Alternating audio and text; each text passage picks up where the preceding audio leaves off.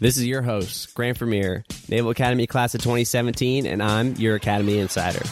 It's my goal to be your guide through the Naval Academy experience by sharing my stories and providing you inside information into the life of a midshipman. Academy Insider is in no way officially affiliated with the United States Naval Academy. All of the content on Academy Insider is my own and does not reflect the views of the United States Naval Academy, the United States Navy, nor the Department of Defense. Welcome to the Academy Insider Podcast. And today I'm extremely lucky to be joined by Troy Thompson, a fellow class of 17 graduate, a cyber operations major, and a former member of the Navy football team. For this episode and many more after this, I will be talking about the plebe summer experience. I plan to bring in many former midshipmen, both men and women, recruited athlete and non athlete, and from all over the country with diverse backgrounds to try and provide as many viewpoints as possible into the experiences of plebe summer. I want you all to find a role model who is just like you through the guests of Academy Insider, so that way you can get the best insight into what to expect from someone who's just like you. I like to think the best way to learn is through stories, so hopefully we can share some really entertaining stories that will help you learn about plebe summer. I specifically wanted Troy to be my first guest in the Plebe Summer Experience series of the Academy Insider podcast because there are few individuals that I have more respect for than Troy. Troy's an amazing person and an amazing leader, and he excelled as a midshipman. He's incredibly smart, thoughtful, and I specifically remember remarking to my dad during my time at the academy that he was going to do big things one one day. With Troy, we're going to talk about his recruiting experience, the transition to actually beginning Plebe Summer, and then some of the really important lessons he learned as a result of Plebe Summer. And all of this while he pursues to be his best every day. So make sure to tune into this awesome episode as Troy kindly joins us from Japan, uh, where he is currently serving as a surface warfare officer. So I'm extremely grateful for Troy taking the time out of his day and his busy work schedule to talk with us about his plebe summer experience. I hope you all enjoy it. Hey, Troy, thanks for coming on the Academy Insider podcast. I appreciate you being willing to do this. Hey, pleasure's all mine, man.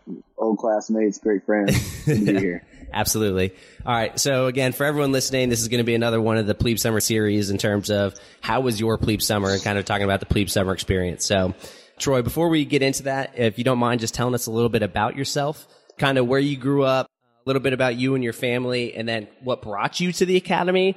And then once you were at the academy, a little bit of your background. So company major and just, you know, get, let the people get to know you a little bit. So, originally born in Syracuse, New York, uh, in 1994, son of two law school students. And from there, we moved all over the place. Omaha, Nebraska, Atlanta, from Atlanta to Omaha, back to Atlanta.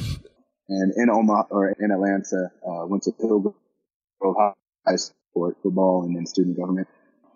And I have three sisters, all athletes. Uh, one that goes to Tulane, one that's currently uh, in the process of determining where her next school is going to be uh, for college, and then a young 10 year old athlete. Um, currently trying to work her way up the ranks and, and match her, her brothers and sisters in, in, skill. But what brought me to the academy, to be quite honest, mm-hmm. football. Yeah. Um, initially.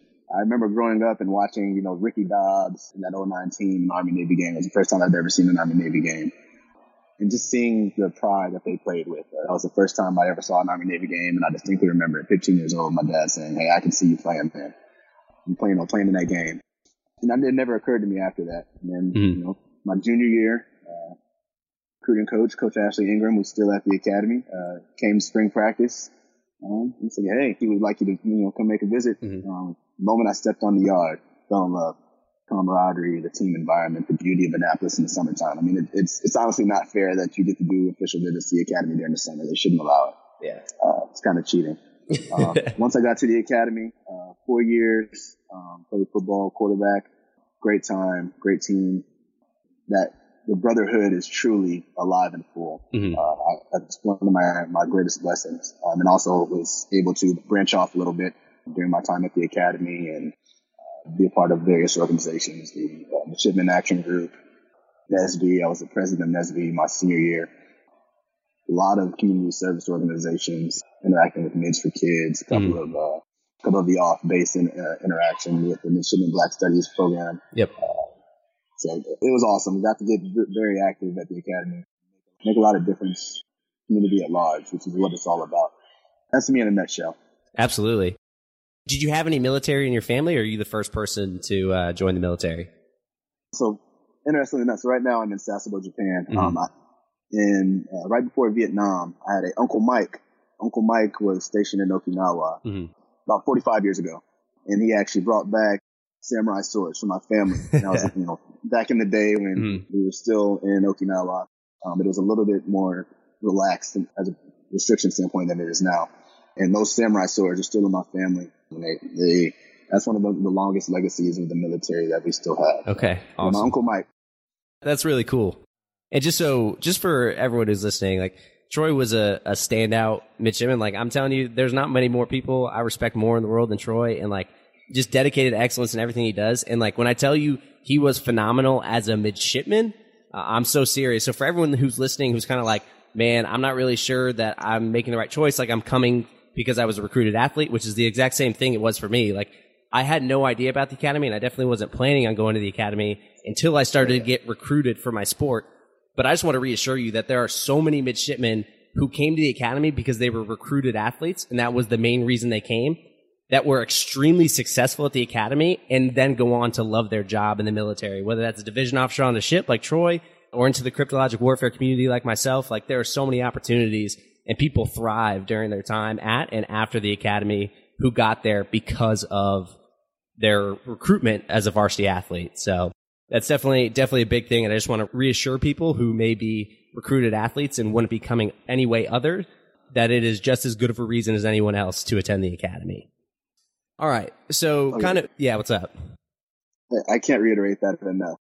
The intangible assets that you get as a as an athlete, recruited athlete, you know, fighting through challenges as a, as a young student athlete, and those, those intangibles, those things that you learn as a result of competing with you know, your peers and competitors, but with yourself, it goes a very long way to being you know, an effective midshipman as a whole. So I, I can't reiterate that enough. Absolutely.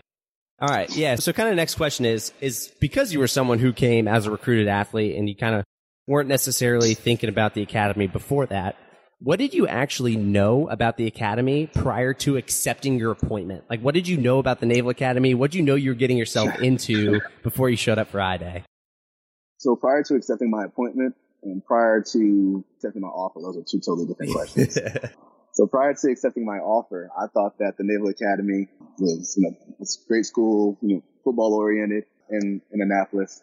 Uh, I was excited to get there, play some ball, it was either the Naval Academy or Harvard, and between the two, you know, this is my best opportunity to play football, you know, play Division One football and get the that high level education as well. Absolutely. Um, and so I knew football. That's what I knew from. I knew I knew football, and, and, I knew that they had a great weapons engineering program, and I wanted to be Tony Stark when I was young. so it was like everything aligned.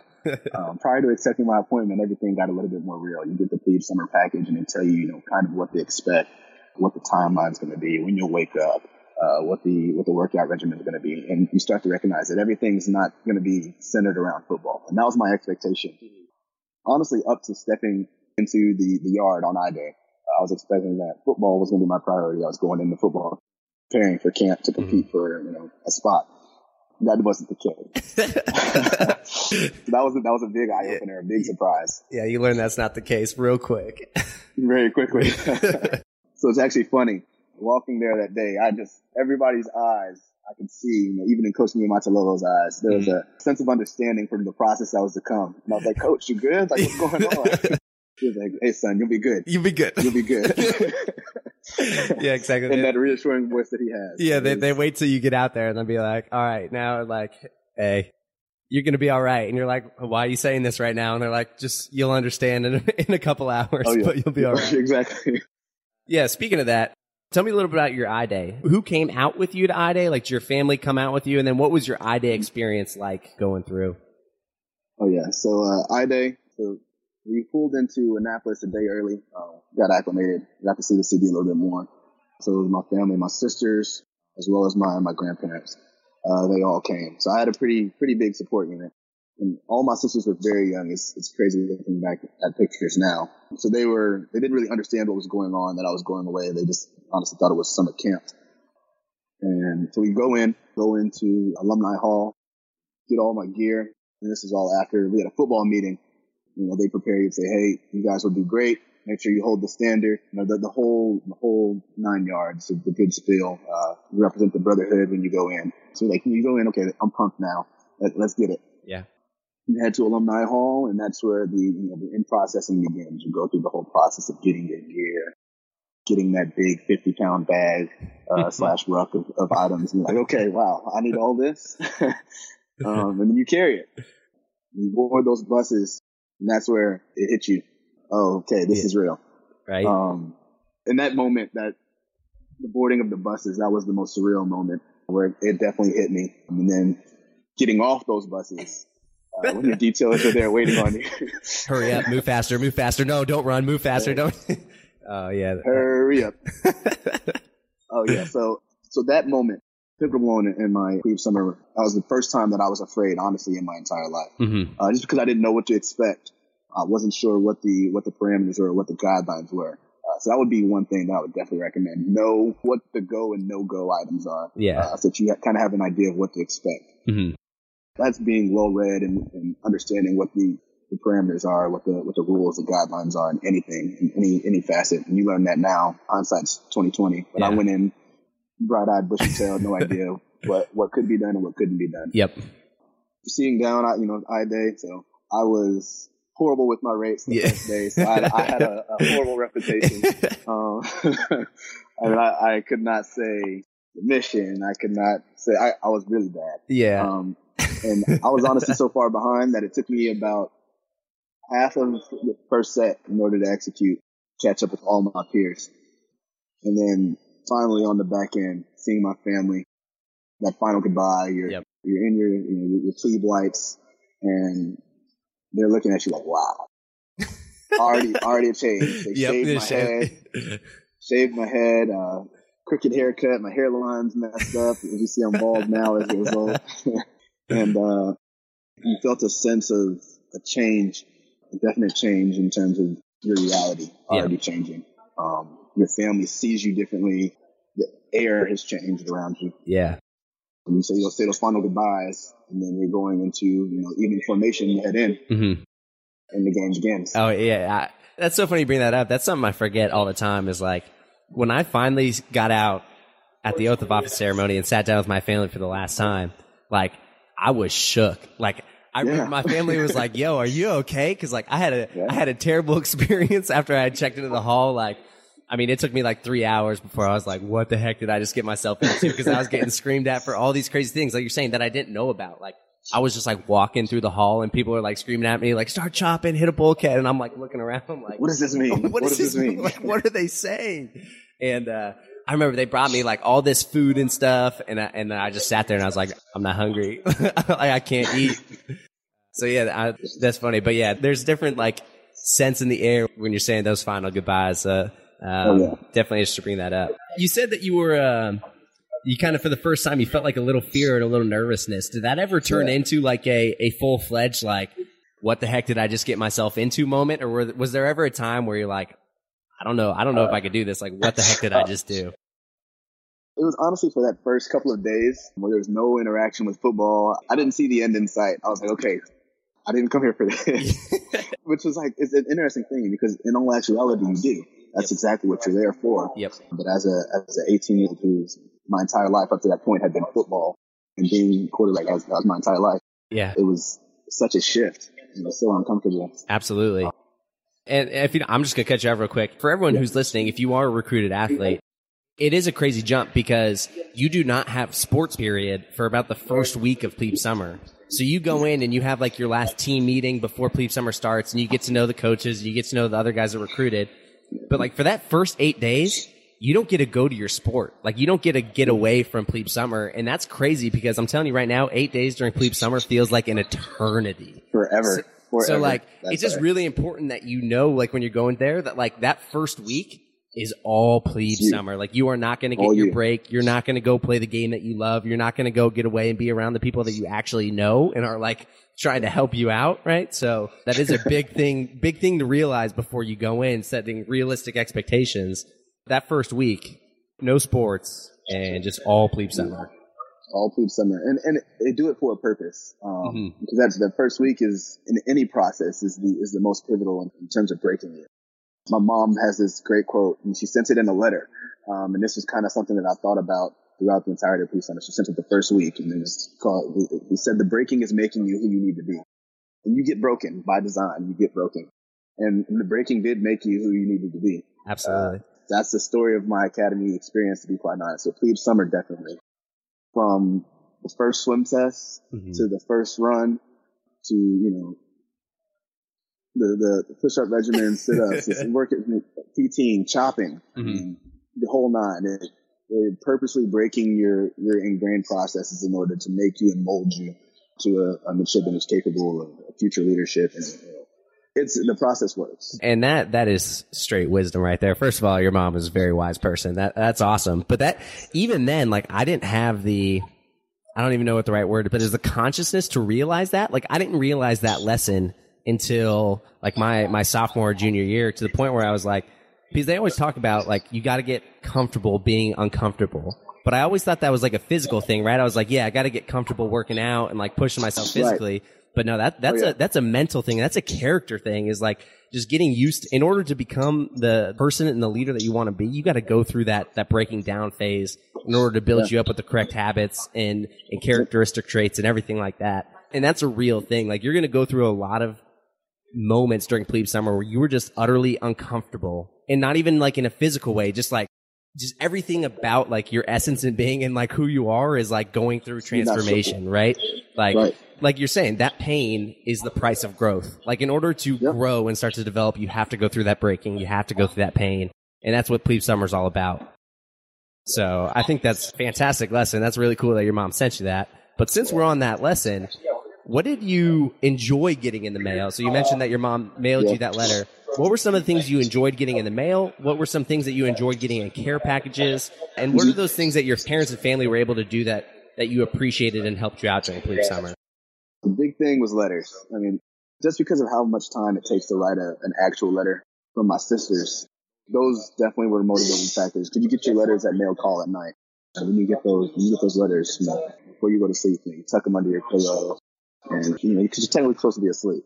I mean, I gotta read my, I gotta read my family's letters. So you know, you read those letters at night, and they're like, okay, everybody back home is really proud of me, looking at me, and expecting me to be excellent. So, it, you know, we all, I'm gonna talk about excellence a lot, I'm sure, Absolutely. this afternoon. But you know, that standard of excellence is set by having that support system. And my support system was heavy. So Clif Bars was a big snack that I always asked for. Mm-hmm. I love chocolate chip Clif Bars and only chocolate chip Clif Bars. And then also Listerine and foot powder. Interesting. Uh, yeah, I was thinking it up a couple days in the summer, um, and I had to completely realign my my grooming process. yeah. I'd never shaved in my before, um, and the expectation was even if you don't have hair, you shaved. Rushing, out would dry shave, and I started getting pimples, and Mm-hmm. there was a lot of, of growing that, that took place in that time, Yeah. and wouldn't have occurred without. I mean, I, I sent you know letters to my father saying, "Hey, Dad, like I'm getting pimples. Can you send me some, some face wash, or can you send me new shaving cream?" It's all based off of the, the process. But um, snacks, Clif Bars, Gatorades. Yeah. I I took Gatorades from King Hall. That helped out a lot. oh, Um, de- which def- is another thing I would definitely recommend um, for those who Gatorade at King Hall. oh, absolutely. The Gatorade, the, as many Ga- can, the Gatorades at King. Hall, dude. I remember like during my plebe year and even during the year, like I would have stacks of like 50 Gatorades Oh, yeah. like it, on Oh, my yeah. desk, just like constantly set up in like pyramid formation. Cause like you never know when you're going to need one and they just provide them for you. Yeah. If there are leftovers out there, you got you got to take those. Absolutely. At the end of plebe summer, I ended up having I think 50, and they lasted me through plebe year. Yeah. It was crazy. No, It was, absolutely. it was crazy. Um, yeah, I would say that I would say letters, and then you know whatever your happiness is. Some people it's Clif Bar, some people it's candy. Mhm. Some people it's just going to be you know the little vitamin C packages so that you don't get sick because you know it's a new environment, a lot of personnel, new people from new areas, all sorts of things. It's all there's a, there's a lot of like USO care packages. Essentially, like there's a smorgasbord of all the things that you need. I think that's a good list. Absolutely. Uh, that, that's funny you say that because that was me. I was the one who was like, I wanted those Emergen-C packets. Like I drink one of those every morning because I was tired of being sick. I was also at a point where I was like, man, like I just want something tasty to eat. So like I would have my parents send me like or, like golden Oreos. Like that was my thing. I was like, man, I just want like two Oreos to make me kind of happy at the end of the day because I'm, I'm I'm tired of it. I'm tired. Oh, yeah. I just Hey. want something. Uh, Pack your happiness. all right. That's awesome. Uh, cool. So we're going to make a, a little bit of shift now to talking about some of the, the lessons learned and the impacts of Plebe Summer. So we talked previ- in a previous episode about the Plebe Summer organization and kind of what a squad leader is, what a platoon commander is, what a company commander, and all, all of those things. Because I wanted to put the emphasis about people during Plebe Summer. It's the people and it's the detailers that really make what Plebe Summer is. So I guess my first question to you is who made the biggest impact on you during Plebe Summer? Like who was the person that really motivated you and why? So there's two people. Lieutenant Junior Grade Pestrowski. He was a he's um, 200 pounds, short, stocky, prior enlisted Marine. He was quite honestly one of I, I haven't reached out to him, and I'm sure that to this day he's probably he'd probably be one of the best officers I know. He was professionally competent. He set standards. He communicated effectively, but he also knew how to, you know, like you said, ingrain that human aspect into his leadership. And he knew how to push people. And he was one of the first positive leadership models that I saw through the summer that I, I, I truly wanted to emulate looking back on it now. Secondly would be uh, Midshipman Ensign Doobie. Uh, he was my first set squad leader. And I talked about it earlier. He challenged me more than anybody has. Um, I'm not going to say my life, but up to that point, Yeah. he challenged me mentally and spiritually more than anybody had at that point, and I thank him for that. Mm-hmm. From a physical standpoint, he was a varsity soccer player, um, Mhm. so he was a he was an athlete as well. Yep. So he understood, but he also didn't allow that to be an excuse. He would call me out anytime my performance was subpar, Mm-hmm. um, and honestly, that made me a lot tougher uh, mentally uh, than I probably would have been otherwise. Oftentimes, you see some athletes get written off, "Oh, he's just an athlete; he won't be here." Uh, but he didn't allow that standard to occur. Yep. Um, he set that standard and he made me be engaged. He made me be involved. And he expected that level of excellence from me. And I, I honestly didn't meet it. Yeah. Um, but he set the standard. And though it took me a little bit longer to reach that standard, I do appreciate him for that because he set the tone for the rest of my academy career. Absolutely, dude. That's awesome. And I just want to reiterate again the impact of the squad leader in Plebe Summer. I mean, those are the people that, uh, as you're getting ready, those are the people that are going to either make or break your Plebe Summer and leave you with a really positive or a really negative taste of what's going on. Because those are the people that have the ability to really impact your life just because of the amount of time that they spend with you. So I'm just really glad to hear that your squad leader had uh, one that, but two, as a varsity athlete, was really able to relate. But like you're saying, Right. there was no excuses for it. It's like, yeah, I know what you're going through, but I'm also not going to let you do anything less than what is expected of someone who is trying to be elite and excel at the academy. And that's like something that I constantly harp on as a varsity athlete is like, look, you're a varsity athlete. Good. Like that, that's awesome. But guess what? You still need to put in everything that everyone else is putting in and do the extra piece of being a varsity And athlete. extra. And, th- and that's hard. And it's not easy. And sometimes it's not even fair. But if you want to be elite and you want to excel and you want to be great at your job, but also in your passion in the game that you play, then you have to be willing to put in the extra effort because that's what being a varsity athlete's all about. No matter where you go, whether it's at the academy or a civilian school, right? Like you are choosing to take on that extra workload and you need to excel in everything that you do. So uh, that's really cool that that lesson was pushed early on. And, and just to clarify, it doesn't mean that you're going to like your squad leader. Oh, probably won't. Not in the moment. You'll probably hate him, especially as an 18 year old. Like, I did not like my squad leader. Mhm. I did not like my chain of command. Yep. Um, but it's not about liking. It's about respecting them and understanding, honestly, four years later, what they did and why they did it.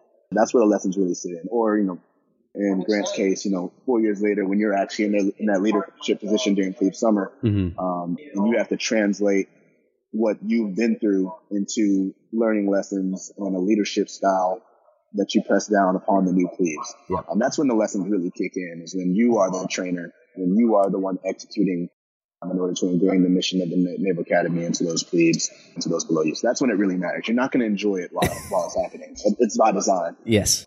It, it's that three years later, four years later, five years later, looking back and reflecting, like, wow, that's where I got this from. Yep.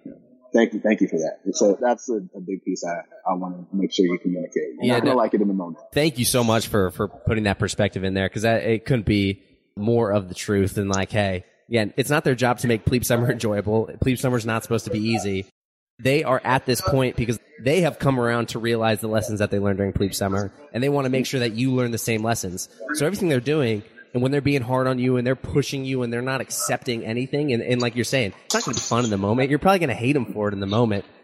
But at the end of the day, they're doing it because they care about you and they're doing it because they want you to develop and learn the lessons and be ready to join the brigade. And like having that perspective and trying to understand that perspective before you go in and realizing that it's not personal, but it's all a professional development is super important. So I really appreciate you adding that piece. All right. Well, since we were talking about most of the times it's not fun because it, it sucks in the moment. Um, what was your biggest challenge during plebe summer?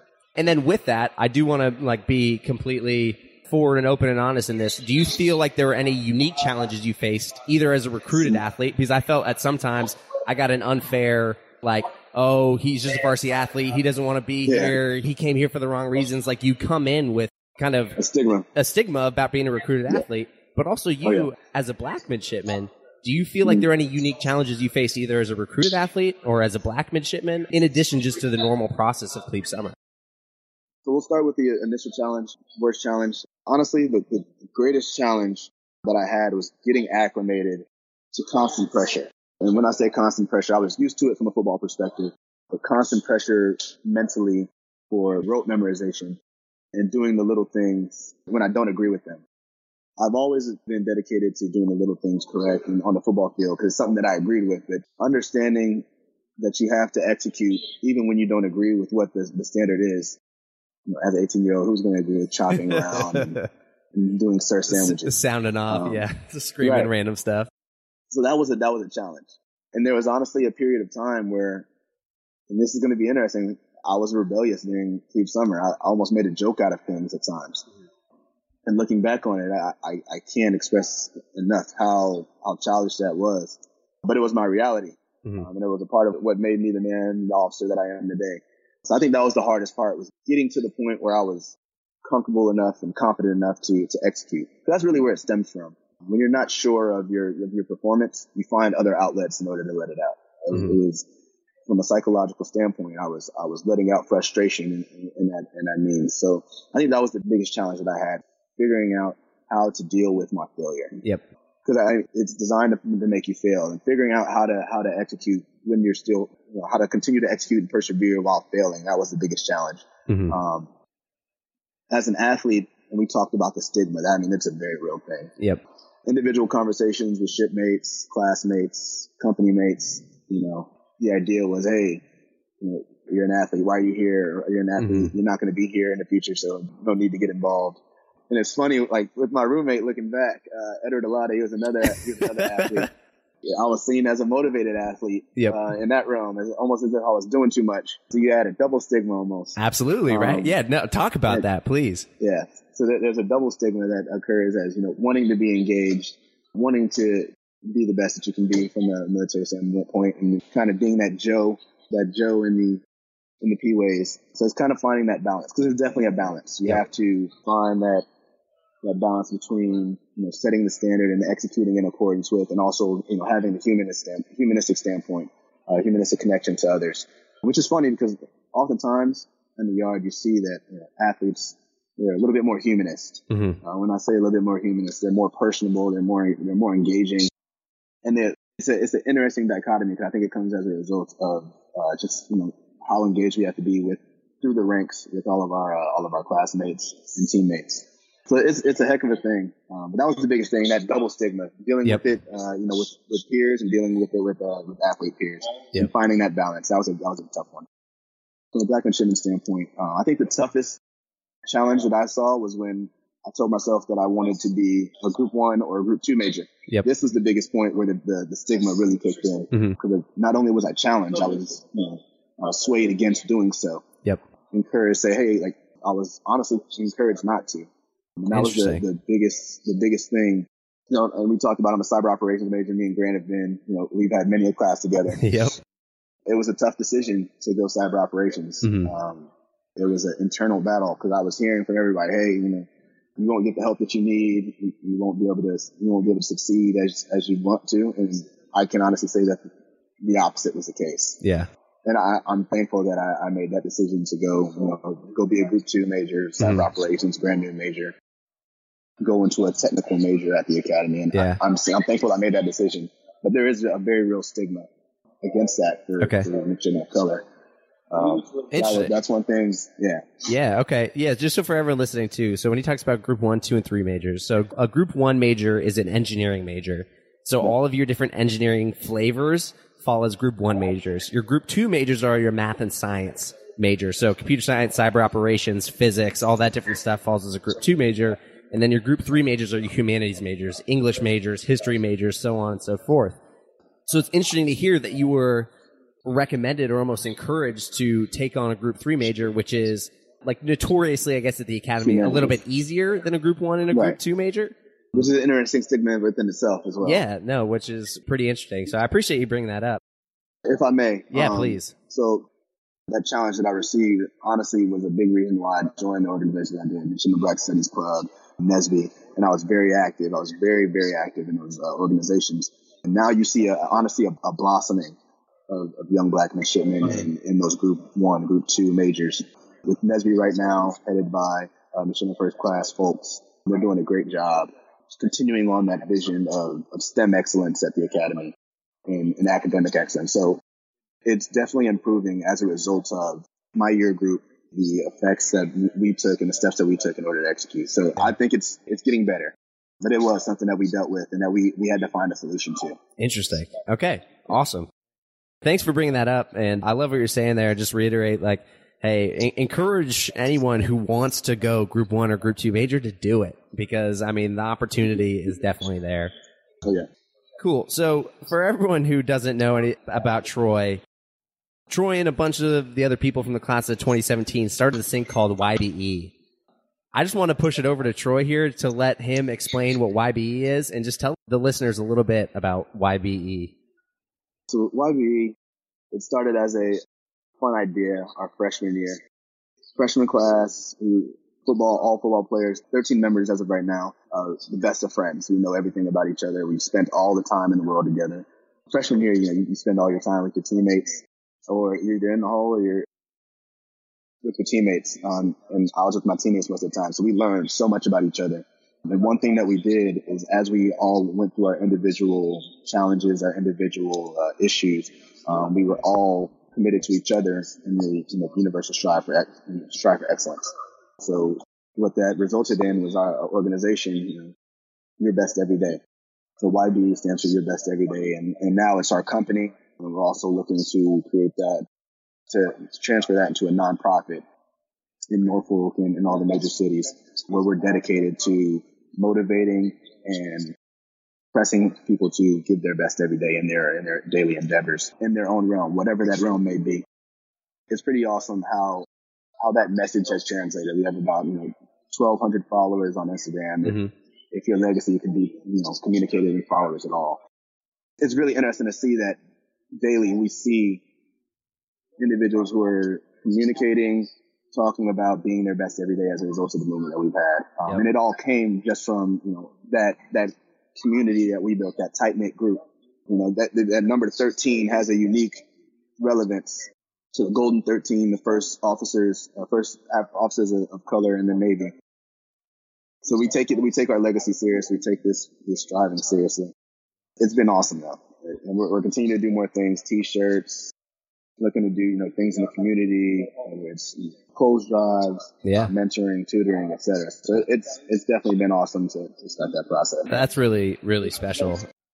I'm always in admiration of YBE, man. As all of you guys. So for everyone who doesn't know, all, all of the members in there I know really personally, really well, and they're just a fantastic group of young men and future, and not future leaders anymore, leaders in in the Navy and the Yeah. Marine Corps. So it's really cool. If you don't mind, just telling the listeners if they want to learn a little bit more about your best every day, where should they go to learn a little bit about more? Or maybe if they want to get a T-shirt, kind of what what's the route for that?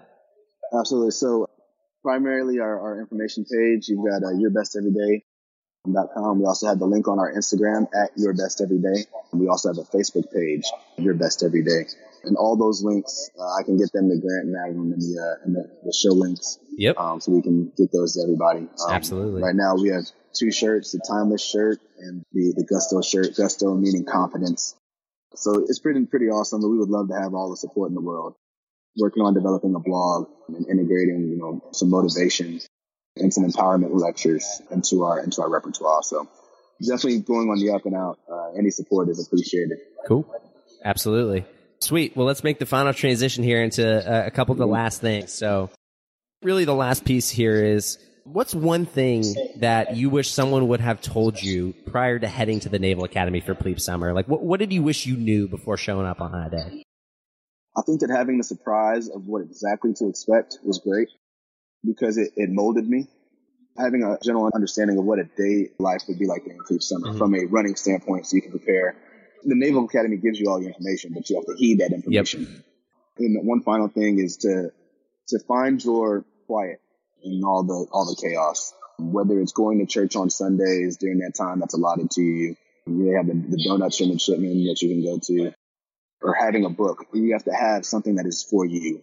If it's meditation, great. If it's a book, great. If it's the mm-hmm. Bible at night, great. But have something that is for you that you can recenter. Because if you don't have that opportunity to recenter, it's going to be tough to make it through. Absolutely. And one last thing as well, not just for Plebe Summer, but also for your journey through the Naval Academy as well. Find a mentor and take from above perspective, their knowledge, lessons learned, best practices that they have. Um, absorb those, figure out how to mold those and direct those towards uh, your best effective action, Mhm. um, and simultaneously pour back down into those below you uh, when you get individuals that are below you, um, Yep. and give those things and give them in a directed fashion to assist them in their process because you know what they're going through, you may not know the individual uh, the individual issues that they're going through. That was really my two big call to actions for, for the next generation. Absolutely. I love that. All right. And then the last piece is, is do you have a last piece of advice for midshipmen about to begin plebe summer? Any advice for midshipmen in general? And then specifically, like we were talking about, any advice for athletes about how to balance that double stigma of one, being involved and incorporated with your company, but two is still maintaining kind of like your peers as athletes and not trying to get made fun of constantly for being, for being a Joe within the, the brigade. I think that the best way to do it is to, to be a liaison, honestly. Integrate those communities. The moment that you integrate those communities, it gets easy. When your roommates are friends with your best friends in your team and you guys, you know, you, you interact, you, you talk, um, you develop study groups in between, it makes the process easier and it integrates you all. Yes. Um, at the end of the day, we are a common brigade. And the more that you do to, to integrate and develop commonalities between those two worlds, I hate saying two worlds, but the two worlds, the better your experience will be and the less that stigma will be there.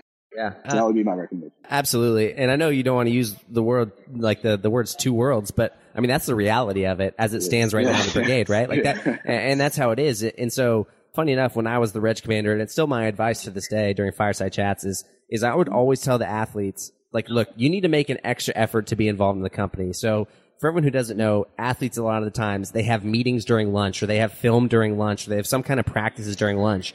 In normal plebes, they have training during lunch. They'll have what we call literally noon meal training. This is more into the academic years. I'm talking about this. But there are some times where some kind of lunch meeting or some kind of lunch practice may get canceled for your sport, right? But most people assume that you have a meeting anyway, so you can just go to your locker room and take a nap or take an easy way out. But there's a lot of time where you can make the extra effort to show like, hey, this one time that my meeting got canceled, I will go to that one training. I'll make that extra effort just to be there and be incorporated so that way you can be that liaison, you can be that person that people trust, and it helps mend and build those relationships because you show about the struggles that the other group is going through, right? And at the same time, for your non-varsity athletes, guess what? Make the extra effort and go to their games, right? Actually care about their games. What peeves me so much is when people complain about the amount of work that they have to do, but then they don't realize that an athlete has to go through like four hours of practice and go to games at night, and then they have to do all the same work you're doing in a compressed amount of time, right? So each group has their own and different struggles. But if each group can just make the extra effort to try and understand what that other group is going through and Oh, be there involved and care about the other people and show that they're invested in what they're going through, then that It makes a relationship can be mended. So That's always kind of my advice for that people, and I'm glad you brought that up about being that liaison, being that person who is being involved in both groups and trying to mend those relationships because It goes a long way. it absolutely goes a long way. Cool. All right. Troy, you're the man. This has been an awesome interview. I think you've provided a tremendous amount of value to all the listeners. So thank you so much for doing that. But we're going to finish this off with a, a few lightning round, uh, quick questions here at the end. So first thing going forward is, uh, what's your favorite spot on the yard? Uh, without a doubt, Stribling Walk. Okay. What about Stribling? So there have been days, where, especially in the, in the final final years of my uh, academy experience, those last two years, where I would just sit out there and, and, and watch the midshipmen go uh, to and fro. As, when everything starts to slow down, Mhm.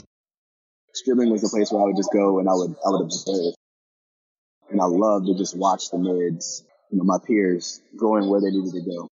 It was great to be able to see that and kind of that's where my academy experience flashed before my eyes. Yeah. Way cool. From I Day to all the parades, you know, that I actually did do. we, you know, we, we were engaged That's right. uh, as athletes. And then to that, you know, that, that those final moments during graduation, Stribling Walk was the that common thread. Yep. And, Absolutely. All right. Second question. What's your favorite meal in King Hall? Oh, Buff Chicks, easy Buff day. chicks. Hey, Thursday lunch, Buff baby. chicks. Got that buff chicks. Hey, yes, sir. All right. Question three. Who was your biggest officer or senior enli- uh, senior enlisted leader uh, mentor during your four years? I have such a long list. Uh, Give, was- give me a couple. Give him a couple shout outs. Um, so uh, I've got Lieutenant Colonel Green, uh, Robert Green, who's the officer liaison over over at uh, Ricketts for us. Uh, Captain Robert Zeus, safety officer for USNA, who's about to retire. Lieutenant Alana Abernathy, she was in admissions, worked with the Midshipman Black Studies program. She'll probably be a captain one day. Awesome, awesome, awesome people. And I'm thankful for for all of my honestly my navigation and seamanship teachers. They were all awesome. Lieutenant Inch, you know, they, they were they were great.